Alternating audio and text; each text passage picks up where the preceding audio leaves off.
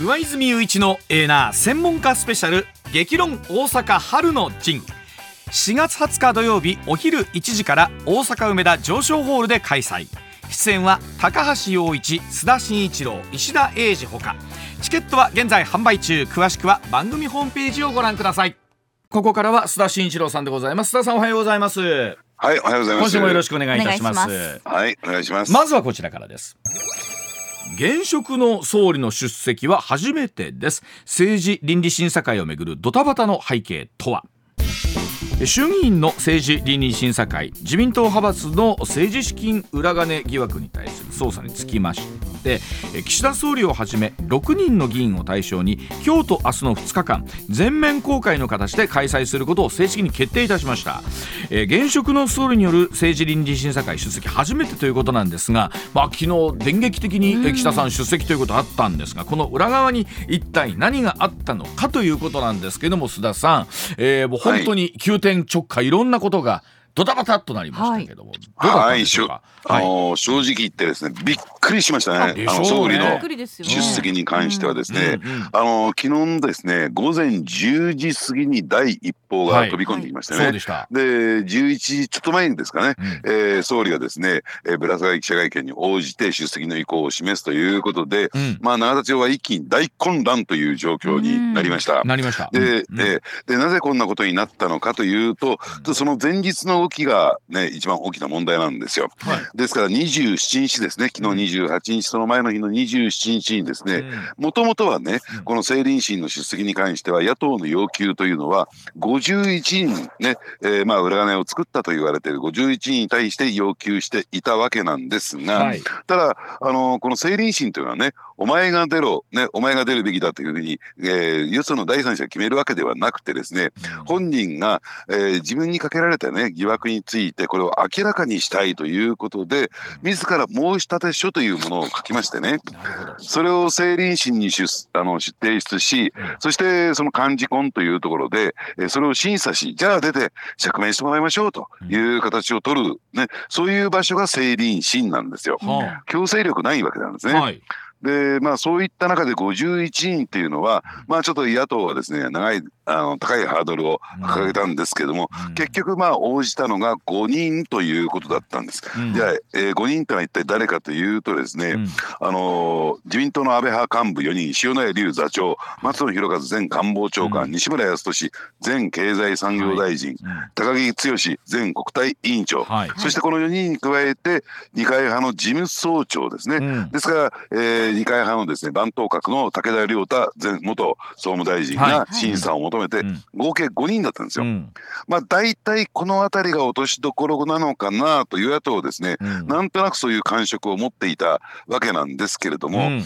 ただ次にですね、まあ、人数は5人ということでほぼほぼ確定していた。うん。じゃあそれをどういう形で政倫審を実施するのか、うん。やっぱりやっぱり野党としては最大の見せ場ですからここはフルオープンで、うん。どういうことかというとですね最終的にはそのテレビカメラも入れてねうん。要するにそれを中継することも含めてフルオープンで、えーこの政倫審を実施したいという意向を示していたんですけれども、うん。ただこの出席者がですね5人がですねいやいやフルオープンだと俺ちょっとかっこ悪すぎやしねえかみたいなところで、うん。要するにフルオープンを認めないっていうところそこが、えー攻防の、えー最前線だったんですよ。はい。うんで最終的にですね、えー、2人ね、えー西村康稔さんと武田良太さんがまあわ我々2人は、えーフルオープンに応じますよということでうん。ちょっと5人から2人に減っちゃったんですね。ううんんで政倫審のさっき言った、えー、幹事婚というですね役員会が開かれる直前になって西村さんがやっぱり俺辞めたってんで申し立て書を、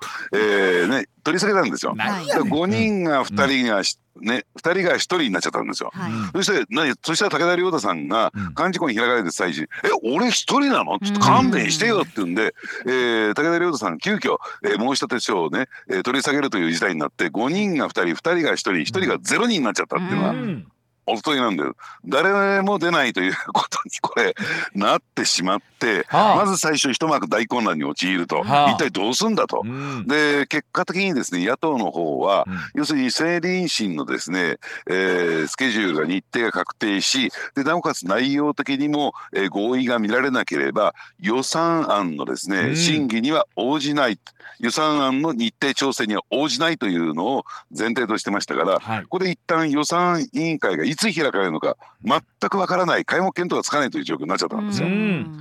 で、ね、前の週の、まあ、さ先週のですね放送でも私申し上げたように、えー最終的なデッドラインは、えー衆院の通過がですね、3月1日ですよつまり明日ですよということをおっしゃってました。申し上げましたよね。うんでなぜ、えーそうなっているのかというとですね、うんうん。えー年度内に予算案を成立させるためにはですね、やっぱり、えー安心しておくためにはですね3月1日までにこれを成成立可決させて、うん。でそして、えー憲法上の規定により30日経てば衆院の可決から30日経てば自然成立ということではい。逆算すれば自然あの自然成立のですねスケジュールから言うと、うん。3月1日がデッドラインだったんですね。うん。でところがこれが見通せなくなってきた。うん。ね。えー自然成立の可能性がちょっとなくなってきたということで、えー今度総理大臣が慌て始めましてね、うん。要するに、えーとは言ってもですね本来だったら私思うんですよ。うん。そこでリーダーシップを発揮してお前たち何ガタガタ抜かしてんだと。ね。まあ、抜かしてんだとは言わないまでもね、うん。はい。えーその5人に対して出席しろフルオープンでの応じろとうん。いうことを言うべきだったんですが、うん。またそれが言えないところがね、うん。あの岸田さんのうん。優しいところいい意味でね、悪いところで言うと優柔不断なところ、ねはいはい。えーでそこで俺が出ると。ね、俺が出るんだからお前たちもなんとか俺の意を組んでという。まあ総理大臣が自らステイし。すげえな。でそうすると野党の方は「えちょっと待ってよ」と、ね。うん。総理51人も入ってない総理がはい。なんで出ちゃうわけ？そうですよねうんえうん。それってどういう意味持つの？とうん。いうところで今度野党サイドが本音を言うと慌て始めるというね。まあまあ想定してなかったでしょうからね。はいね。うん。野党にとっても寝水うん。ね。いやこれ下手に取り扱ったら自分たちの立場もちょっとね、あのまずくなっちゃうんじゃないかみたいな野党を今度は慌て出すっていうねもうわけのわかんない展開になったんですよ。これ僕ね須田さん聞きたかったんですけど、須田さんあの岸田さんの中ではねこの大ウルトラ C はどっかで想定の中にあったんですかね。めっちゃ困ったらこの手出してやろうはいや私はねなかったんではないのかなと思思いますけどね。だってそもそも申し立て書を書くったって確かにね岸田さんは、えーまあ、今回のね政治資金パーティーの裏金問題以外にも、うん。の件でねうん。あの自ら、まあ、総理就任を祝う会というのを第三者のそうですね。はい、ねうん。開いてもらってそれがお金が流れてきてる。でもそれって裏金じゃないよねと。だからねそれこそこのお話が出た時に急遽ね岸田派を解散するみたいなとことか今回といいね、打って打ってくる手があの想像しなかったところがどんどんと出てくるじゃないですか。うんはいはいこの辺りのその例えば政治に対するセンスというか向き合いみたいなところとかな、まあ、常にこう自分の身を切るみたいな感じですよねスタンスで言うと党に対してね。この辺りっていうのはなんかなんだろうなこう独特のものが終わりなんじゃないかなとこうお話聞いてて思うんですけども。そうですね、うん。ですから結論から言うとですね、うんうん。あれだけ抵抗していた5人 ,5 人がですね、うん。まあ、一気に、あのーフルオープンの形でねうん。政倫審の出席。まあそれはそうですよ、えそうですよ、うん。ー自分の党の総裁そして総理というね、うん。まあ、そういう人物がですよ、はい。要するにフルオープンでいいって自分も出ると言い出したんですから、うん。それは従わなかったら、ね。今度自分の火の粉にかかってきますからね。ね、でだからあの、まあ、その新聞等々でも言われてますけれどもそれこそやはりこの辺りというのは第4派閥だったところ自分の力派閥の力だけではなかなか総理総裁になれなかったっていうところを考えた時にその旧安倍派に対するそのメッセージの打ち出し方というか、うんええ。あの戦い方党内でのねみたいなものっていうのがあるのかなというのをすごく感じるんです。安倍派安倍派で困るでしょ旧安倍派はこんな形になっちゃうと。そうですね。うん、で加えてですね野党も野党で困ってしまうという状況になりますから、うん、そういう点では絶妙なねね、えー、まあ手ですよね。もう、うん、もう政界の藤井名人みたいなそんな感じになってきましたよね。絶妙な手を打つと。あのこれでどうなんですか？えー、っと予算は通るんですか、えー、年度内に。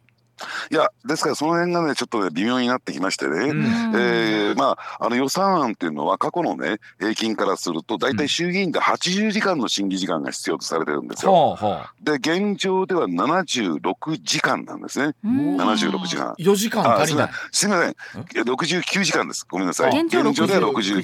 時間。というのはまあまあ十数時間足りないわけですね。足りない。うん、でそしてこれでね政倫審のスケジュールが決まったので、まあ今日もう一回ですね、えー、まあ言ってみればその、ね、予算委員会の役員会を開いて、うん、じゃあ日程はいつからにしますか？ですから今日それを日程を調整しますから、うん、えー、今日はできないんですよ。そうすると明日3月1日なんですね。うん、そうするとこれ目いっぱいやっても7時間なんですよ。そうですよね。でそうすると69プラス7で76時間。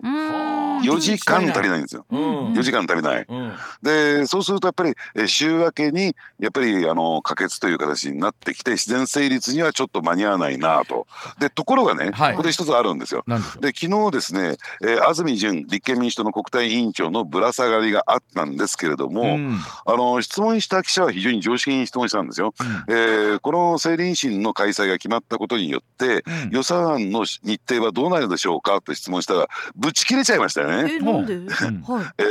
ー、それその心は何かっていうと、はい、要するに野党が変な風に抵抗したものだからこの政倫審でね、うん、要するに予算案の成立が遅れてしまって、うん、結果的に年度内成立が見通せなくなった、うん、で結果的にそれを受けて何が起こるかっていうと能登半島大地震のですね復旧復興が遅れるんじゃないのか、予算執行が遅れてですね遅れるんじゃないか。そういう批判が来るんじゃないのかそういう批判の意味も含んでたんじゃないのかということで、安住淳国対委員長ぶち切れて、うん、あんた方は与党の言ってることに洗脳されてるみたいなことで。で、えー、つまりあのそれはあくまでも自然成立の日程であって、うん、その後にスムーズにね参議院で審議が行われれば十分にね、えー、まあ時間を確保できるんだみたいなところで、なぜか逆切れしてんですよ。あのなんか先手あの皇帝じゃないですけど、はい、なんかこう攻守が逆転しちゃった感じになっちゃってるんですね。今までだったらこういや自民党が与党が応じないから政倫審に対して予算が進まないんだみたいな話になってますけど、いやいや岸田さん私出ますよってなった時点でうわーっとなっちゃって今度は野党の方が今度はあんたたちがイチャモン言ってるんでしょみたいな今度なっちゃってることですね。形で言うとね。そうですね。ですからそれの結果によって予算案が通らないというね批判が来ることを恐れてね牽制して先ほど申し上げたようにぶち切れの一幕が出てきたということ。あのこうねどっかで今確かに須田さんお話聞いてるとなんか政治的駆け引きみたいな話になってますけど。はい。でも根本って、えー、その裏金問題がねどうなってるのか我々が知りたいっていうところが大前提でねで本来素直に公開してくれてりゃこんなに揉めなかったわけじゃないですか。もっと初手の段階から、はいはい。でこれがなんかその予算というところの人質に取ったなんか争いみたいになっちゃってて、えー、なんか予算とかうんぬんとか本当のところはどこになってんだっていう感じが今しますよね。な何のためにやるんだみたいな感じすら今出てきてますよねこうやって話聞いてると。えー、うん、あのー、ですからねそういった意味で言うとどうなんでしょうね、うん、その人質に取るということが、果たしていいことなのか悪いことなのか、それはそれこれはこれでやるべきだったんではないのか、でもそれはそれこれはこれでやったら、おそらくこの政倫審っていうのが開催される見通しは立たなかったんじゃないかなと私は思いますけどね。あの今須田さんに言われて確かになるほどと思ったのはあのそれこそ例えば証人喚問とかと違ってねあくまで自分で出るって思うんだってことなんですよね根本から言うと。そうなんですね自分から言って釈明するというか説明する場なんですからあのそれは公開して見てもらった方が本来の理屈で言うといいわけですよね。うんそうですね。あのうん。で一体何があったのか、うん。ね、その全容をその明らかにして、うん。それを公表しなければならないわけですからね。その公表するにあたって、うん。いやいやあのテレビカメラが入ってもらって困るとかね、うん。っていうのは、うん。ちょっと考え方としてはおかしいわけなんです本来の。趣旨から言うとねあのよ呼ぶんじゃなくて自分から出ますっていうもんなんだからっていうことえ。は、今改めてお話聞いてあの立て付けとしてはですよ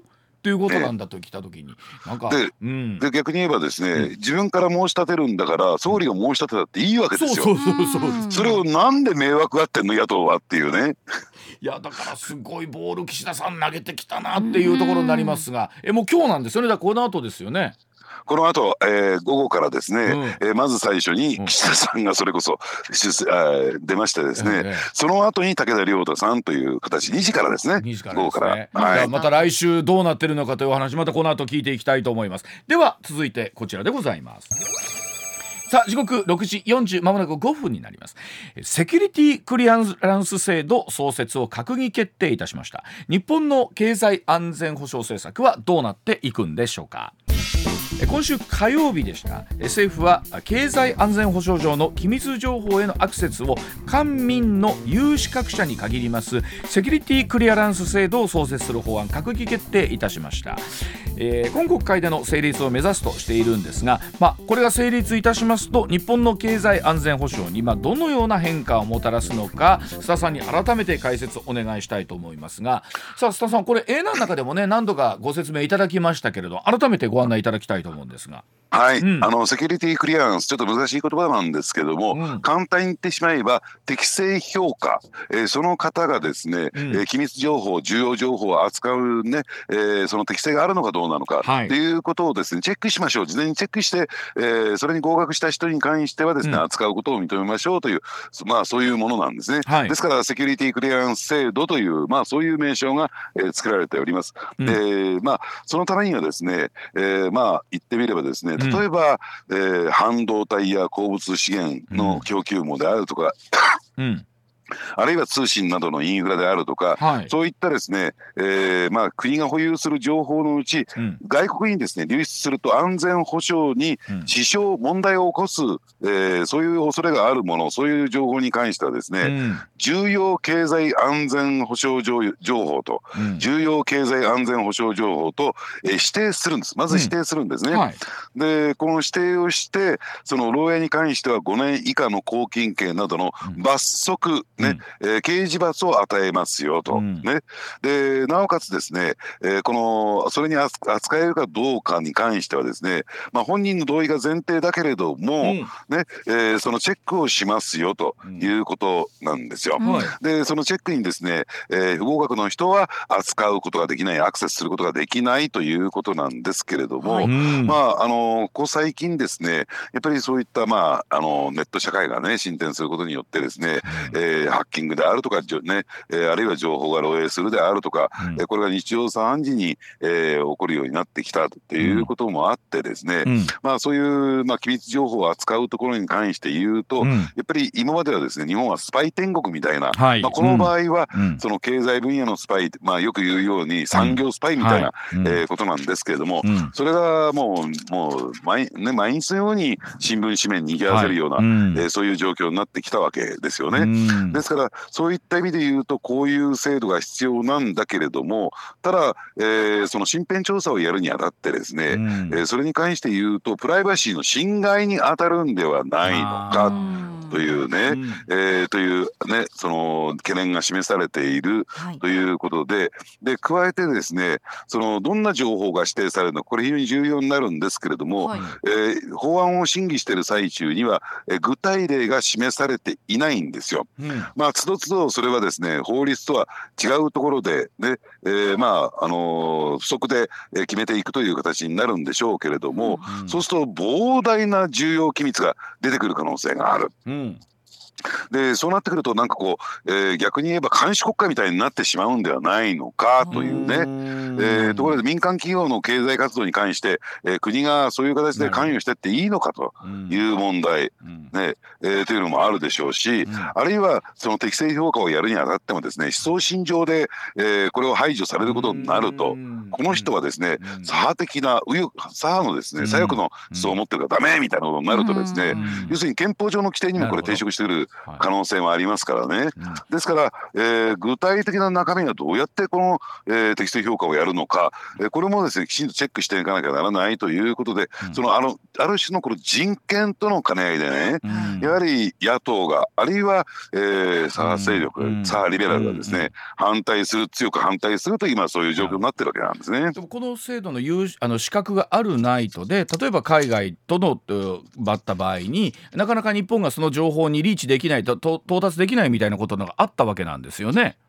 そうなんですね、うん、ですからちょっと具体例出すとですね、うん、例えば半導体というね、はい、えー、戦略物資ですよね今やね、うん、でこの半導体というところなんですけれども今アメリカがどういうスタンスを取っているのかというと、要するに、えー、作られたその半導体がですねこれが安全である。つまり例えばあのハッキングを受けないとか情報漏洩が起こらないというね、その安全性をまあ、認めあのちゃんと確保しなさいということで、これ認証っていうのがあるんですよ、うん、ですから作った半導体メーカーがこれは安全な半導体ですよという認証をつけるわけなんですね。でところがですねじゃあその半導体が、ね、安全だと証明されたとしてもそれが例えば、えー、中国で作られたあるいは中国企業が作られたところに対して認証が与えるかというと与えることはできない。ですから、えー、日本国内で今 TSMC などがね、え作ろうとしているのはそういう流れで、えー、作るわけなんですけれども、うん、でなおかつですねそういった機密情報があるんだけれども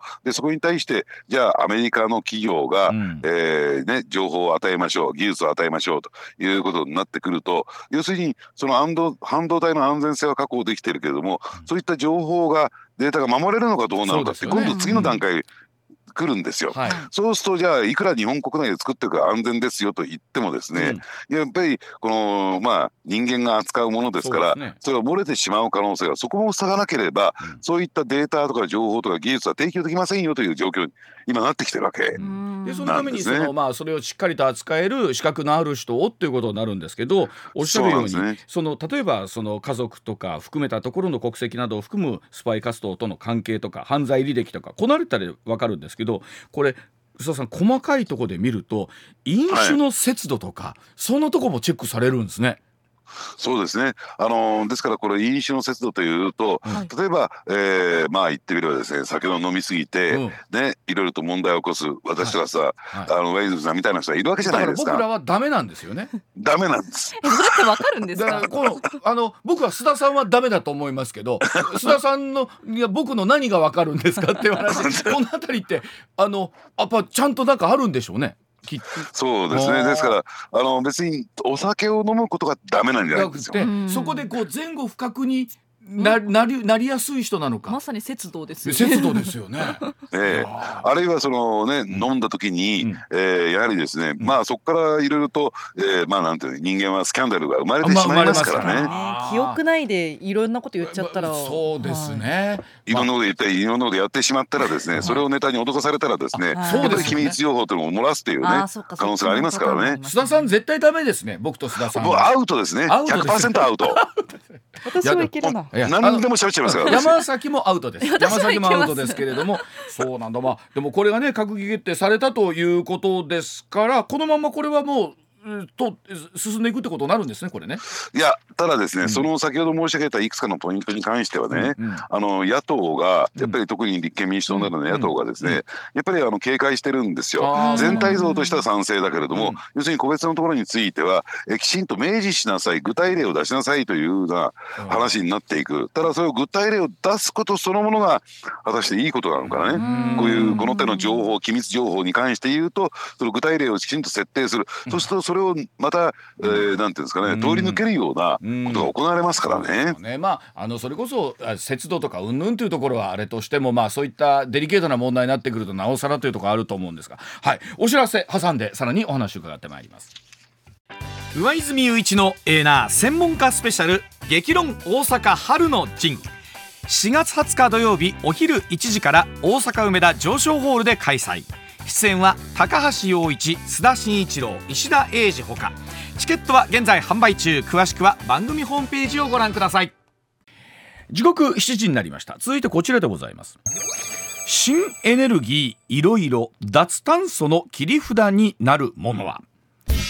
え先週飲料大手のサントリーホールディングスと山梨県東京電力ホールディングスなどが太陽光発電などの再生可能エネルギーから製造する水素グリーン水素の国内最大となる製造施設を着工したほか今週火曜日には三菱商事と出光興産がアメリカ・ルイジアナ州で環境負荷の小さい燃料用アンモニア製造事業を行うことを発表するなどこの脱炭素に向けた新たなエネルギーに関する話題が増えてきているということでさあ須田さん注目のエネルギー政策今週ニュース多かったんですね。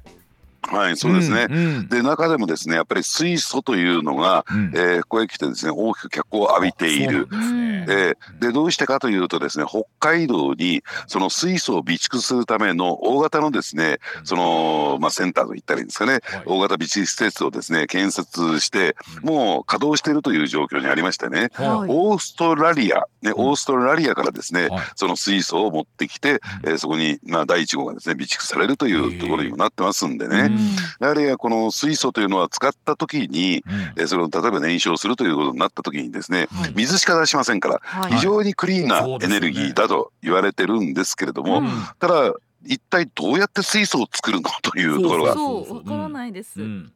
で当初はですねこれ実を言うと天然ガスね。あのーまあ言ってみればですねあのー地中から出てくる天然ガスをですね、分離してそれで H2 つまり水素を取り出すという形が考えられていたんですよ。ところが天然ガスから水素を取り出すと CO2 二酸化炭素が出てきちゃうんですよ。はい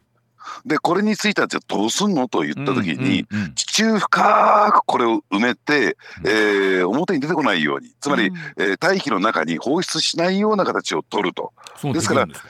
えーえー当初天然ガスを原料とする場合には、うん。要するにそれを分離して、えー CO2 については地中に埋めるというので作っていく。だから生産工程というのはそのその処理ということも含んでるわけなんですね。うんうんうんところがですねじゃあ処理をするのはやっぱりこの、えー人のいないところと言ったらいいんですかね、うん。はい。あまり住んでないところじゃないとなかなかその地中に埋めるというのもできませんから、うんうん。当初ですね日本がせ、ね、想定していたのはうん。ロシアだったんですよ。ロシアの北極海面しているところに後でちょっと地図見て皆さん見ていただきたいんですが、ギタン半島というのがありましてね。ギタン半島。でそこに天然ガスの、えーガス田がありますから、うん。そこで天然ガスをね産出し、うん。そしてなおかつそこは北極海に面していて、うん。えー氷で覆われたところですから、うん。人が住んでいませんからうん。地中深く埋めて、で北極海経経由でですね、うん。船で、えー日本に運んでくる。まあ距離的にも近いですからね、はえーそういう形が想定されていたんだから先ほど申し上げたように、えー北海道だったんですよ。はいなるほどうんうんでところが今ロシア・ウクライナ戦争が起こってしまったために、うんはい。それが頓挫しちゃったんですよ。そうですね。うんそうですよね。うん。でそこで今度目を向けたのがオーストラリアだったということなんですけれども、うんうんただですそれが安定供給できるのかどうなのか、うんそういったプラントなんかの建設を含めてねうんやっぱり膨大なお金と膨大なえー時間がかかりそうなそういう状況、ですからすぐにはですねこの水素というのが、えー安定的に供給できるようなね、うん。まあ安定的にというのは要するに環境負荷がない状況で作れるかどうかというのはまだちょっとクエスチョンマークは未来の燃料っていうふうに考えてもらっていいと思いますね。かなり先行投資の部分も大きいんでしょうね。そうですね。うん。でただですねあのよく電気自動車 EV ありますよね。はい。うん。でこれは自家用車級のですね小さいじあの自動車であるならば、えーまああの言ってみれば電気自動車っていうのも成立するんですが、はい。バスやトラックとなるとやっぱり馬力が必要になってくるので EV だとちょっと馴染みが馴染まないんですね。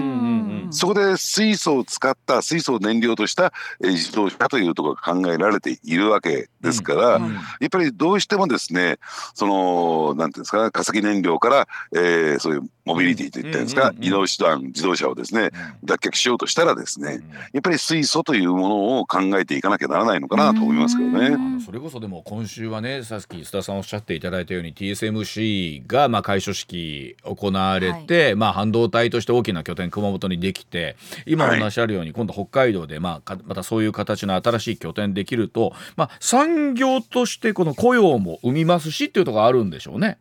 そうですね、うん。あのそういった意味で言うとですねうん。北海道経済というところを考えてみると、うん。北海道にも半導体工場できますし、はい。あるいはこの、えー水素の備蓄備蓄式ができると、うん。やはりそうエネルギーの供給源ということになって、うん。北海道経済にとっては大きな大きなメリットがあるということでね北海道サイドは非常に歓迎しているということですね。まあ、ただ本当これがどれぐらいそのおっしゃるようにこうコストとうん。リターンと含めた時に合ってくるのかっていうのはまだもうちょっと先になりそうなんでしょうかねそのあたりで言うとね。うん。で加えてですね、うん。えー先ほどね今日の放送の冒頭で、うん。ワインさんがうん。モシトラの話をしてくれましたよね。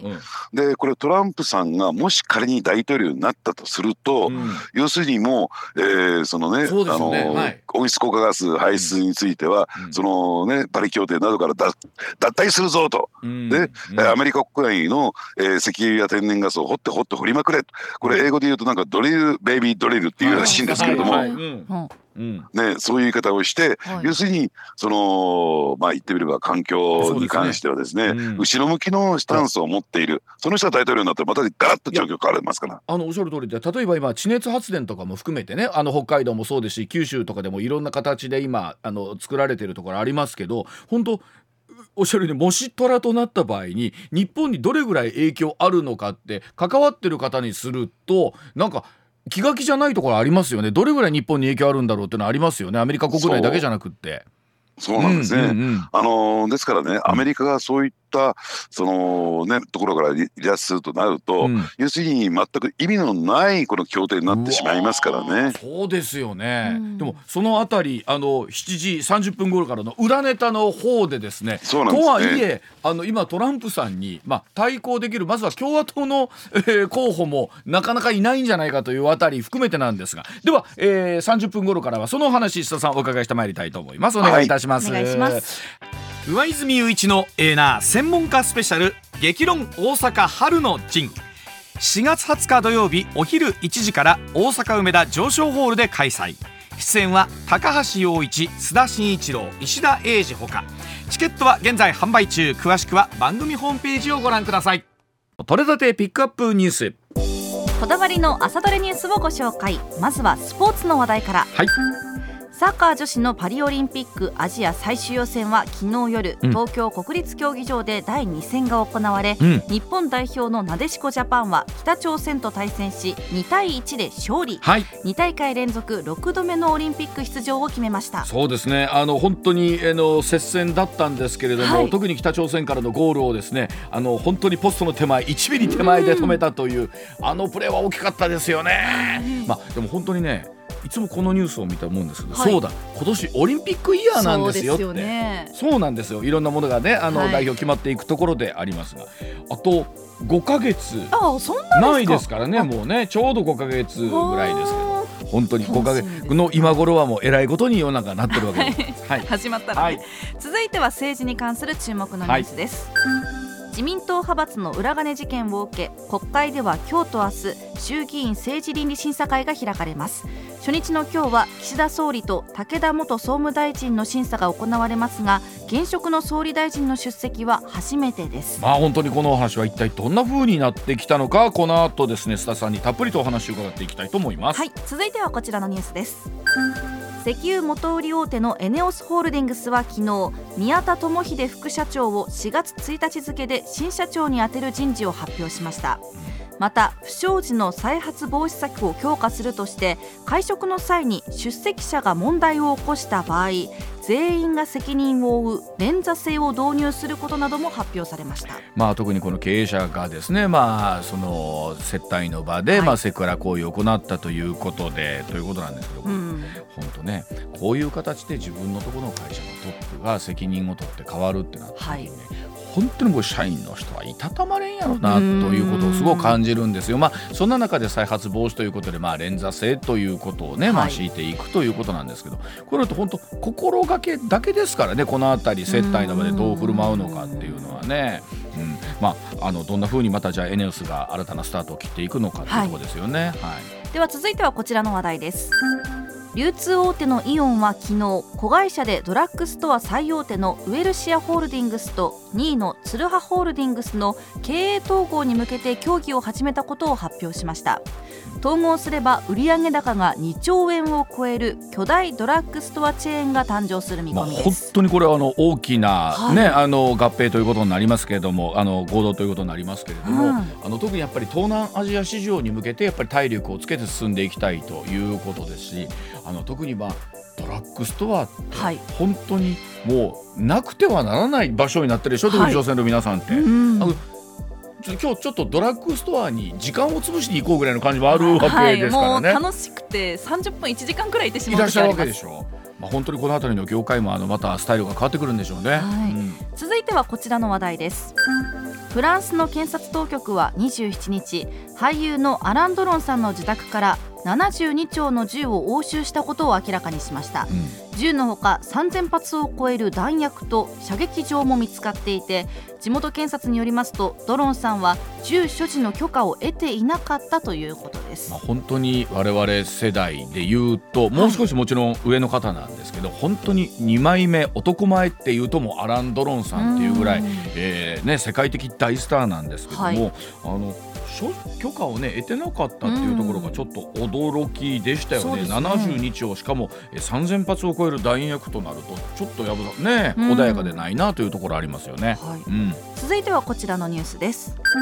2022年の参議院選挙で初当選した自民党の広瀬めぐみ議員と外国人男性との不倫疑惑が昨日のデイリー新潮で報じられ地元の岩手県では自民党関係者に困惑と衝撃が走っていますあの広瀬議員も夫とは違うその外国人男性と、はい、なんかその真っ赤なベンツでですね歌舞伎町のホテルに入った後ということなんですけども、まあ、あの取材に対しても取られちゃったものは仕方がないからねというところでさあこの辺りはどんなふうに、ね、あの説明なさるのかというところだと思います。はい、うん、続いての話題はこちらです。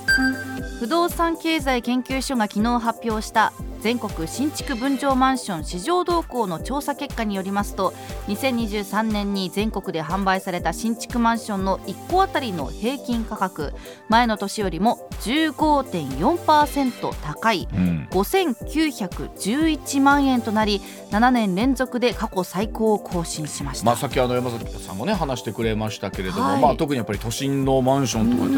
本当に普通には買えないような値段になってきてて、はい、まあ、首都圏を押し上げてるということことになってるんですけれども、まあ、この辺りも本当に住まいはどんなところがいいのか。あのそれこそバブルが崩壊した、はい。ね、バブル期ってのはもうなかなか都内買えなくって田舎の方にこう人が散ってってでまたこう戻ってきたんですが、うん、また今度は、えー、地方の方にっていうふうに変わっていくんでしょうかね。そうしなんかまあ専門家の方に私お話を伺ったんですけど、うん。うん、もう今が一番高いんじゃないかなっていう話もありますね。ねどうなっていくんでしょうね。はい、はい。上泉雄一のエーナー専門家スペシャル激論大阪春の陣。4月20日土曜日お昼1時から大阪梅田上昇ホールで開催。出演は高橋陽一須田慎一郎石田英二ほかチケットは現在販売中。詳しくは番組ホームページをご覧ください。